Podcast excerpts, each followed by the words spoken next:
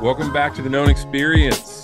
We are entering into part two of the 2023 recap. I'm John, and this is Sean with us coming from North Carolina. I'm here in Yep. Texas. So- I, I just started watching The Bear a couple nights ago, and have you watched it? yes, it's it gave me heartburn. If you're in the industry, you know there there are some things with it that are you know outlandish, but yeah, if you've ever been around a kitchen and the dysfunction, yeah, yeah. it's intense. Yeah, I thought it was gonna be less dark and stressful dark. than it is, but oh, but no, it's may your kitchen not be like that. And oh man, we're like Lot- we're it's the calmest, coolest kitchen I've ever been around. I, it's great. kudos, yeah. So Heard. All right. Well, we're going to jump in. We're going to revisit the other half of our guests from our first year of the Known Experience podcast. And I, I want to jump in with Dr. Steven Garber. He is an author, a speaker, a consultant, the Washington Institute for Faith, Vocation, and Culture. And there was just one quote from his podcast that really stood out to me. And I know, Sean, you like this one because you're all about preparation. And uh, this is the quote from Iris Murdoch. He said, At crucial moments of choice, most of the business of choosing is already over. yeah. Uh, what does that what does that speak to you, Sean? Yeah, well, I mean, it's just a, it's, it. I found myself in the decision in the moments of choice. Really, you're just looking for an affirmation that nudges you over the line. At least I do. Yeah. Right. So, yeah, I have prepared. I've thought through it. I've analyzed it. I've usually gone through the emotions, Mhm. and then you know, like you think you're just making the decision then, but you're really not. But I had, I had not thought about it in that way until he said it, and it was a, it was a very aha moment Mhm. no doubt about it. But yeah, I think we give far too much weight to the moment of decision and not nearly enough to the preparation. There's no doubt about it. Yeah. Or, you know, I mean, there's moments of decision that you know are coming up, right? You know, I mean, you're graduating college, you know, I, I need to be making a decision on what I'm going to do next or end of a job or whatever. But there's those moments of decision that come upon you that you are not, you, you do not know it's going to happen and you're not prepared for it per se. You haven't thought through it. And the character you've built, the things you've invested your time in, you, all of that will make your decision for you in that Correct. moment, right? I've heard Right. athletes talk about this a lot. You know, athletes just emphasizes the preparation, it's the preparation, it's the preparation. And then you step in, you know, I'm a big UFC fan. You step into the ring, and if you haven't prepared well, like you don't know what to do, and you're just reacting instead of responding with things. You know, we talk about that Mike Tyson quote, right? Everybody has a plan until they get punched in the face. And I've heard that quote thrown out there like a thousand times, but I've never Yeah. heard anyone say this. Well, what if you have a plan for getting punched in the face? Because Right. good UFC fighters, they have a plan. If it, what happens if I get taken down right. and, and I'm on my back? They have a plan for that. Yeah. So I would say in the everyday world, we don't often enough have a fail plan for what if things don't work out the way they had hoped they would. Yeah, is is quite astonishing. I, I feel like I always have three different lives, four different lives planned out in my head hmm based based on if something happens, Yeah. which may not be healthy, but I that's why I've I've never been that fearful with the decision because I always have a contingency. Yeah, You know, and it's not it's not I, I don't it's never built on surpassing expectation. It's always if the wheels fall off. Yeah. and maybe maybe that's what I have to work on. But I'm always like, man, something's gonna go horribly wrong. Am I ready Yeah. for it? Yeah. Some people are on the other side of like, what am I going to do when everything goes right and I've got to scale this or whatever? right. Like, I, I think visionary people often think that way. And that's great. I don't have that either. I'm a weird hybrid of the two, and it's it's interesting, but I feel like I always do have a plan to get punched in the face. I don't know. Well, man. on that note, let's move on to uh, Brian Carpenter. Brian is the founder of the Refuge Foundation, a Yeah. great retreat uh, experience that's in, they're in Montana and Wyoming, I think, right? yeah, but I think they're just they expanded their location in Montana. I think they're just doing the Montana in the future. But But something that really stood out to me from his conversation is this quote Awareness is not a giver of solace, it is a disturber and an awakener. And that was like a gut punch. Like, oh wow. Yeah. Well, think it, about that too, right? I mean, aware like when you when you are aware of the multifaceted parts of who you are and what make it like it that it is a disturber, right? Never mind the external world, but when you are aware of who you are, mm-hmm. oof. That's why when someone points out one of your flaws, like our reaction is often to be defensive because it's like, oh, they see, they know that. I thought correct. I was hiding that. I thought I was right, and it hurts. Right. But, you know, our whole our whole show is about the known experience. It's about knowing yourself and being known being willing to be known and that's a that's a scary thing for a lot of people because it's not uh, comforting sometimes you know i mean going back to ignorance is bliss right? Like i think about i think about my work in recovery and addiction and a, a analogy or a metaphor we'd use sometimes is jonah in the belly of the whale. Because jonah you know, when he started out on the boat, right, and he's sleeping in the midst of the storm, like in the hull of the ship, and and the other people on the boat are freaking out because of this storm and all of this chaos that's the result of him. Like he's the cause of it, but he's the least disturbed by it, right? And I think that can be our life sometimes if we're blissfully ignorant the other people around us are still paying the consequences of our flaws and our our failures and our problems and it's only when we get up and take responsibility for them that's when it was kind of resolved right awareness is not going to be fun when you first open yourself up to it but it's the only way out right like it's it's yeah. kind of like if you can't go into a doctor and ignore or deny all your symptoms and expect that doctor to help you get better what are you talking about? That's the American way, buddy. That's that's how we that, do. That was my that was my dad. But I do think, especially with men, there is an era, and a lot of us are holdovers from that era that was like, no, suck it up, duct tape yeah. it, don't don't don't complain about it, right? Yeah. Yeah, no doubt. Well, from that, let's go to Stephen Murray. Stephen is my my personal friend. That's the director of Forerunner Mentoring, and uh, their motto is relationships change lives sean what do you remember about talking to stephen and about they they they provide a mentor for young men who don't have a positive male figure in their home i mean it's one of those things where you know i feel super privileged or it's hard to even comprehend growing up as a young boy without access to that mm-hmm. right I, I had so many men in my life that even if my father wasn't there, there was multiple layers of men involved in my life that had a positive effect. And so, you know, that's what kept running through my mind with him is the incredible incredibly difficult work that it is in dealing with just all that entails to not have a father figure but then just how important it is too you know the stats i think you have some stats around it but you know i think we we so often there's just so many foundational parts of being a human that we address but we don't really give the full weight to and that's one of them right yeah. he's uh, not having that person in your life is just incredibly crippling it's got to be right yeah. i mean I, I, I again, I feel like I'm an aware person, but I, I have a hard time putting myself in that place and really trying to understand mm-hmm. and empathize what it would be like. So, and, he, and not even just on a conscious level, on a subconscious level, what it means to them that they're not even aware of because they've told themselves, right. "I don't need that," because they Correct. never had it, right?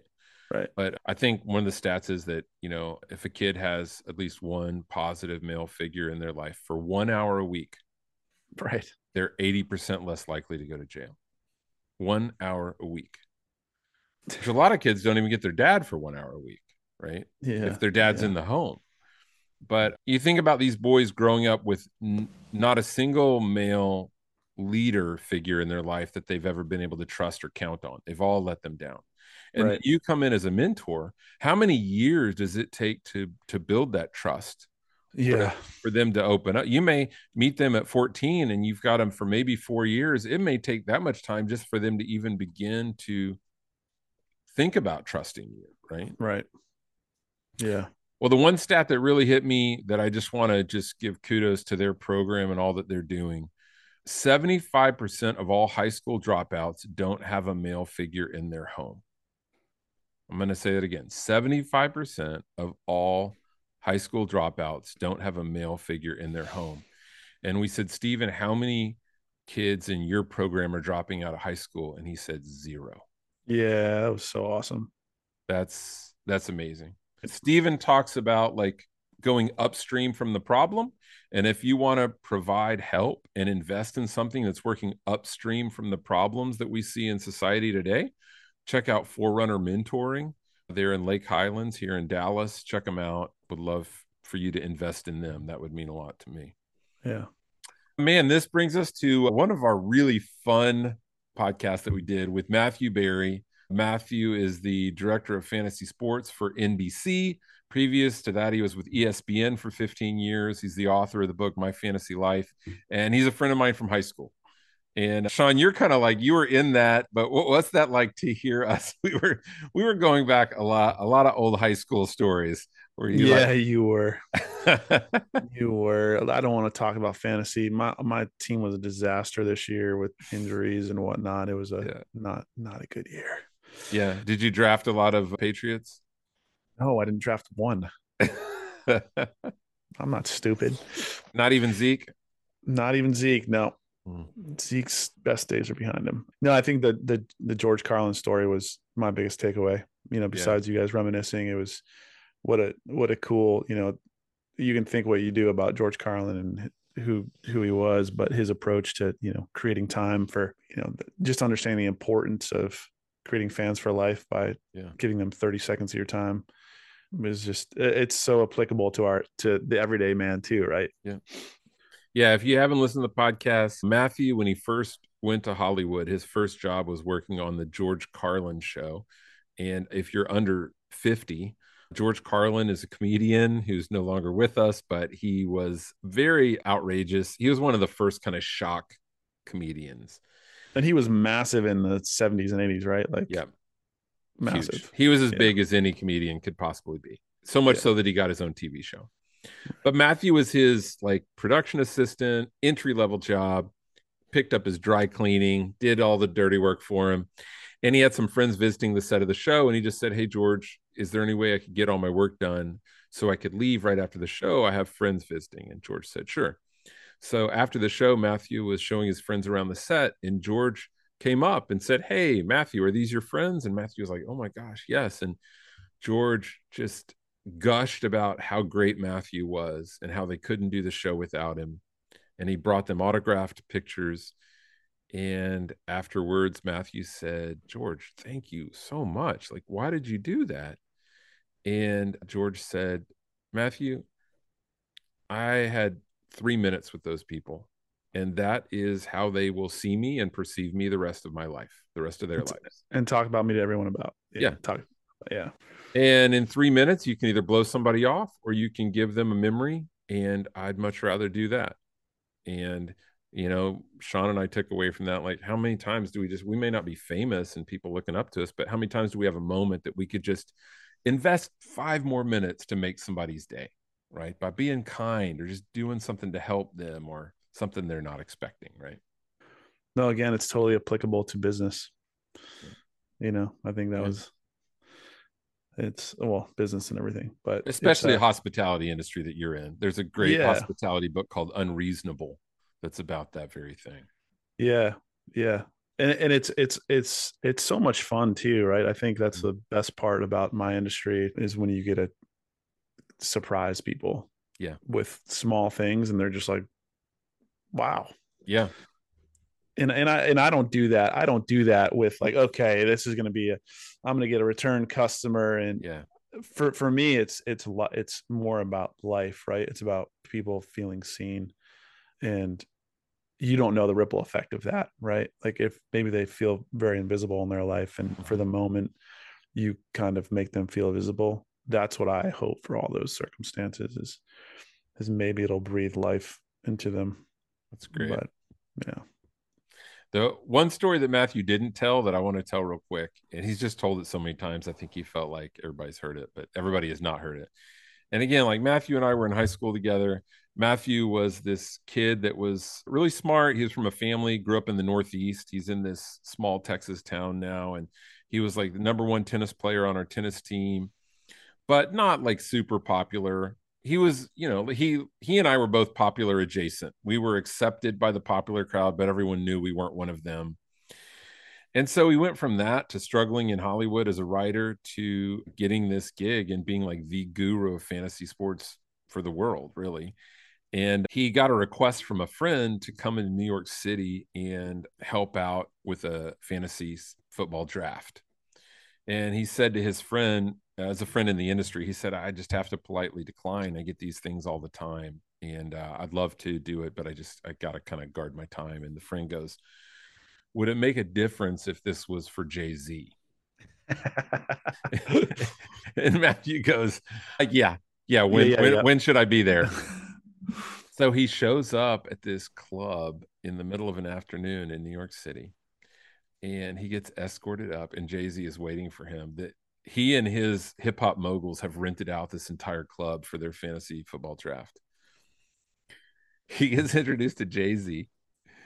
He walks in with Jay Z, and there's all these guys, Russell Simmons, all these guys are in this room that are like the moguls of hip hop. And Jay Z walks in with Matthew Berry, and they go, Oh no, oh no, Hov, you can't bring Michael Jordan to a pickup game and they're saying that like Matthew Berry is right. the Michael Jordan to them. And so so for Matthew, I mean Chris Pratt, all these people text Matthew. He was in an Avengers movie. They text him because he's their Michael Jordan for fantasy sports. And that just still today like blows my mind. But I love it. Yeah. Yeah pretty cool. And I love how he carries it. He is humble, and if you ever look at him on uh, social media, he's like, "Man, I can't believe I get to do this. I can't believe this is my life." It still still blows him away. So yeah, man, let's get into one of our more controversial episodes. We've not had a lot of them, but Dr. Jake Hyde, who would define himself possibly as a brain chiropractor. He he said he adjusts people's brains and what this is one of your old friends from from West Palm days. Tell me about Dr. Jake and, and what what's you remember from that episode. Uh, you know, I've known yeah, I have known Jake for a long time. I, but I think Jake was one of the guys that introduced me to let's stop treating the symptoms in your body and let's work on how your mind is connected to your body and whether you agree or or don't. That's what I love about Jake and even his conversations. He's he he is a blend of the psych psychology, anatomy, physiology. He kind of blends all this into a soup that a lot of traditional medical doctors probably wouldn't agree with. Yeah, he he's he's an interesting interesting guy to to talk to. You. But I I I think I, my history has blended with the episode. So what what part stuck out to you in that conversation, or what parts? I know, I know you had a few. I mean, there are a few things I was a little skeptical of. I think he puts everything in the mental basket. You know, right? The you know like all over matter diseases caused by fatigue. I think was one of his quotes, which takes any sort of genetic elements out of it, right? But I will say he really reaffirmed something that I've come to believe more and more, and that is how much our thoughts produce chemicals or responses by our body that affect our health, right? I think we all know, like when you're stressed, you feel it in your stomach, you feel it in your gut, it affects your digestive system, it affects your sleep, uh, you feel fatigue. I just went through an incredibly intense time of stress and the amount of fatigue I felt over the mental stress was unbelievable. Mm-hmm. And so he reminded me how much that there's a lot of our thoughts we can choose. There's a lot of our focus that we can choose, and that greatly affects our bodies. And that's yeah. that's what I took the most away from it. Yep. Yeah. he talked about psychosomatic, which a lot of people will translate as well, it's just all in your head if you have a psychosomatic health problem. But his question was fair. He said, What's not in your head? Like this conversation is in your head. Everything at some point, if it's unless it's completely subconscious, goes through your head and that impacts things in your body and in your life. So. Yeah. And and to maybe to his point, science still knows very little about how the brain operates. Mm-hmm. So I, you know, I think maybe he's he's come to his own conclusions that maybe founded on data or lack thereof. But you know, I think he does have a point. Like there's there's a lot we don't understand about how how much our brain controls or or affects our body. So yep.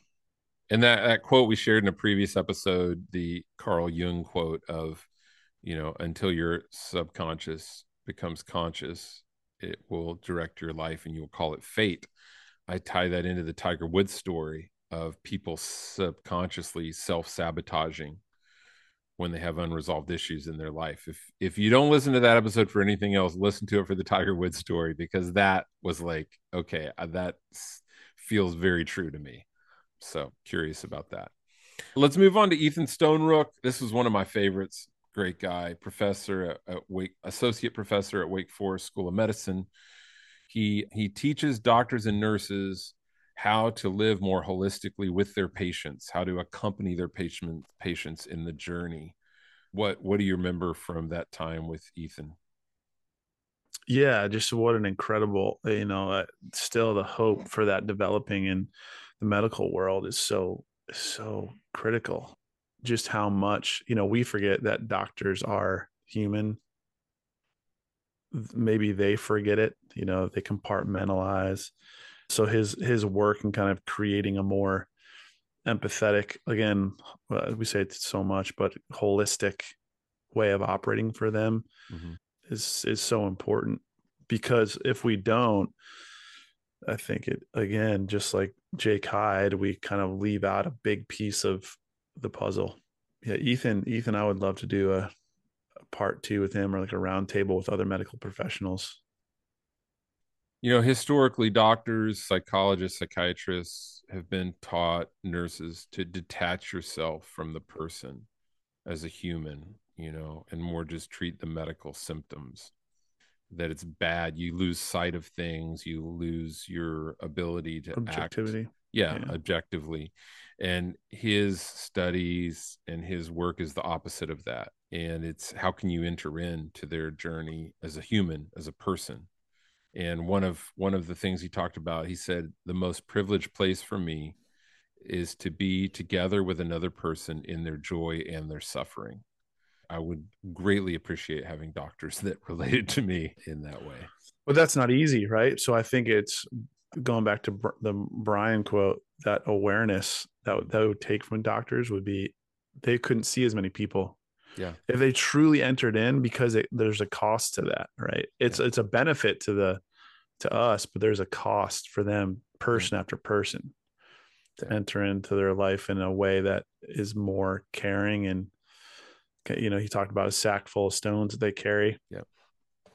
That's that's that's no joke. So yeah, I think that's I mean that's another thing that he really teaches them is how to manage what he would call collateral trauma that yeah. you carry, you pick up as a result of going through these things with people. How do you carry that? How do you let it go? How do you release it? The one quote that I really loved from his conversation was from Dr. Warren Kinghorn. Ethan quoted him and he says, We're not machines to be fixed, but wayfarers to be attended to.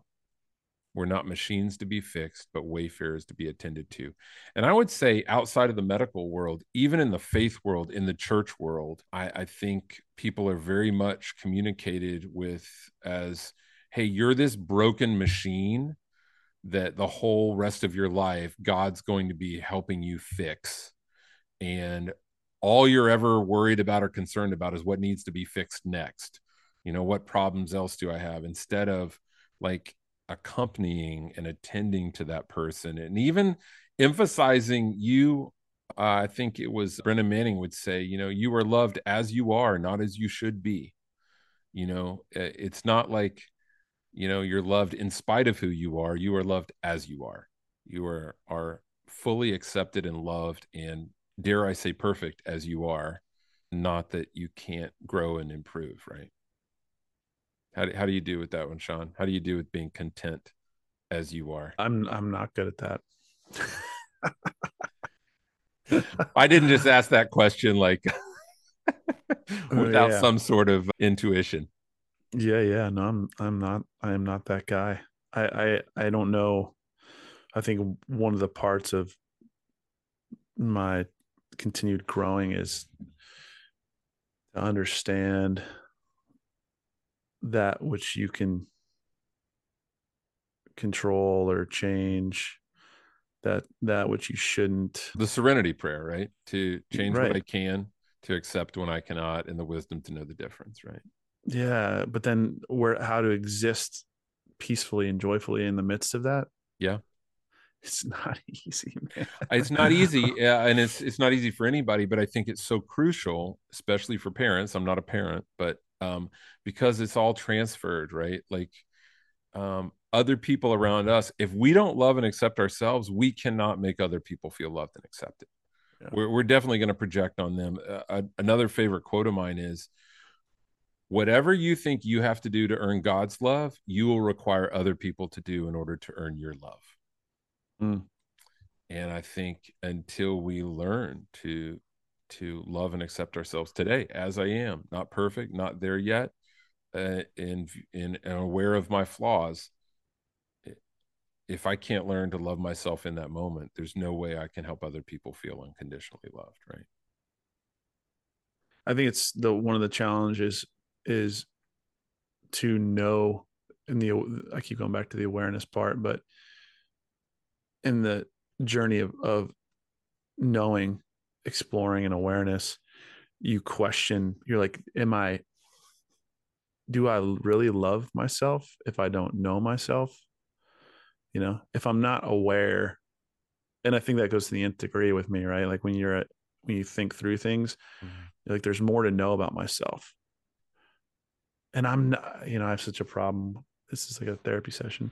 I have such a problem with with the word love. I don't on a human level. I don't. I don't even know if if I believe that it exists in its entirety. You know, we've talked about this, but so it's just a it's a challenge for me. I think, but I think you're right about what you said. I mean, I think a good reframing of love is willing the highest good for another person. Yeah, and that's like that's what the Catholics say, right? Isn't that like a very Catholic thing? Will the uh, I don't know. I got that from a mentor of mine years and years and years ago. But I, oh. I did hear something. Actually, I'm reading a book called Wired for Love by Harville Hendrix, I think is his name. But he just talks very much about your perspective of love shifting from a feeling or something you can get to a choice that you make to give. And that I'm more and more seeing like yeah is is what it's all about that makes more sense man let's land on our last podcast which was actually our first other than the one where we introduced the pod uh, dr rob murray who you spent some time with recently and he's the author of the book fighting for heart in leadership yeah, yeah. It's, it's by far our most listened to podcast he's great but he started off, man, this was our first guest, and he started by sharing the story about his wife asking him if they could talk. After a long day. And he said, I knew it was not one of those talks of she's going to just pump me up and affirm me with all the great things that I've done. I knew she needed to have a talk. Yeah. And in a sense, she said, You're a great man and you do a lot of great things for our family, but when I'm with you, I feel lonely. And I thought, wow. I mean, as a husband, could could you relate to that, Sean? Yeah.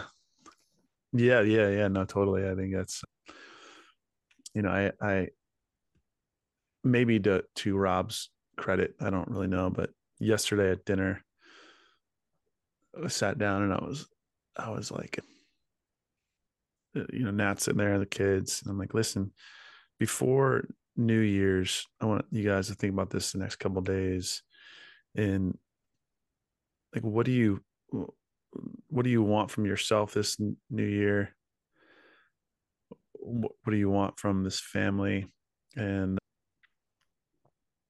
and what are some things that you wish would be better? Right. Hmm. And, and I said, because one of the things that I don't want and that you see happen in a lot of families is they move through life and seasons change and they they don't really care to be around each other and they don't communicate and they don't ask and and that's not what I want for this family. You know, I was, I was not directing my it to Selah and I was like, You're gonna be 13 this year. And a lot of people would say you're not supposed to like your parents and you're not supposed to enjoy hanging out with them. But I don't think that has to be the reality. I think that's something that we all should challenge. And if we love our families and if our families love us, then you can still enjoy to be around them and ask more of them. And, and, and, you know, I said, I want to be, I don't want to be the dad that's tired and grumpy. Like I felt like my dad was a lot like unapproachable. And when I want to say sorry if I've done something wrong and I want you guys to hold us to account if we're not treating you well. I said, you know, it's just about our family. And I think that I'd never really been good at doing that before. And I think Rob, when he talked about kind of being honest with your family as a father, that landed for me. You know, I don't I don't remember exactly what he said about mm-hmm. that, but you know, it, it was. He, uh, talk, he talked about being honest with your kids. I know this really resounded with you in that podcast. He talked about being honest with your kids when you've had a bad day. yeah, saying you're not unpacking the whole day to them, but saying, "Hey, right. I've had a rough day if i'm if i seem distant tonight or impatient i'm not making excuses for it but i just want you to know i've had a rough day. Right. Yeah and i think it's just you know going back to you know natalie his natalie and my natalie yeah i mean you just you just want to yeah you're checking a lot of boxes sometimes as a dad and mm-hmm. husband and you're you're kind of forgetting about like the real critical one but it's also just not easy, man. I think we you you try to do it all. Uh, like in a relationship now, you you try to when you're trying to lead and be present and make money and create opportunity and be fun and be available and it's also a lot, right? I think eh, you know there's just there's a lot to it when you're trying to be firing on all the cylinders. So I, I do have empathy for dads that shut a lot down mm-hmm. because mm-hmm. it's really self-preservation. The more that I think about dads and maybe my own dad, they're not unavailable because they really want to be. I think they're unavailable because it was more of a survival mechanism and they just weren't talking about it. Yeah. They didn't know how to. Yeah. And they never had it modeled. When you talked about what you just shared with your family, you know, I think about a leader that I had that was the first time in my life that a leader ever wrote me at the end of the year sent me an evaluation asking me to evaluate him. And he said okay how can i be how can i serve you better as a leader? Is there anything you don't have that you need? Are you able to get responses from me in a timely manner when you need them? And then is there anything else you need from me going forward in the next year I'd mm. never in my life had a leader ask me those kinds of questions, right? And what could what leadership role is more important than the role of a parent? And so, how many of us have had our parents ask us those questions, right? Usually, it's we're complaining. Our compl- you know, kids complain. Our complaints are not reasonable, and you know, right. some someday you'll understand, right? right. it's like, what good does that do me, right? right? But true. No, I, I, love that you did that with them. And I think, you know, in all the ways that we fall short, if we could just be honest and open and let them know that the, the communication path is open. Right. I told you I've been listening to Bono's memoir on Spotify. If you haven't done it, it's whatever you think of Bono, I encourage you to listen to it. It's on Spotify Premium. It's called Surrender. And he was talking about with his, his he had five kids and he goes, with every one of them, when they were moving into their teenage years, I sat them down and said, Hey, here's what usually happens. Most kids, the first like 10 to 12 years of their life, they love their parents. We're the best. You love us being around. You want our attention. And then there's a period about another 10 years or so that you can't stand to be around us. We're a pest. You don't like us. And we are antagonistic towards each other. And then you get older and suddenly you find some wisdom in us and we're on good terms and we look forward to spending time together. That's what most young people do. And he goes, I'm all up for us skipping that middle part if you want to skip it. What do you think? And he said, I'm thankful that every one of my kids said, I want to skip it. And we never went through it. That's yeah, I forgot about that. That's good. And I don't know that it's that easy to do, but I think No. I think if you at least can talk about it instead of it being a kid who feels awkward and feels like their parents don't understand and they don't even know what they feel or how to communicate it and there's just this impasse of no communication and both of you are just annoyed with each other for like a decade. Somehow there's got to be a better way to navigate that, right? yeah i mean and and and it's really i'm convinced it's entering into things that ent- that interest them right so Mhm. the communication piece but just i think a lot of parents are like oh that's what they like doing Yeah. Uh, Kid, kids these days.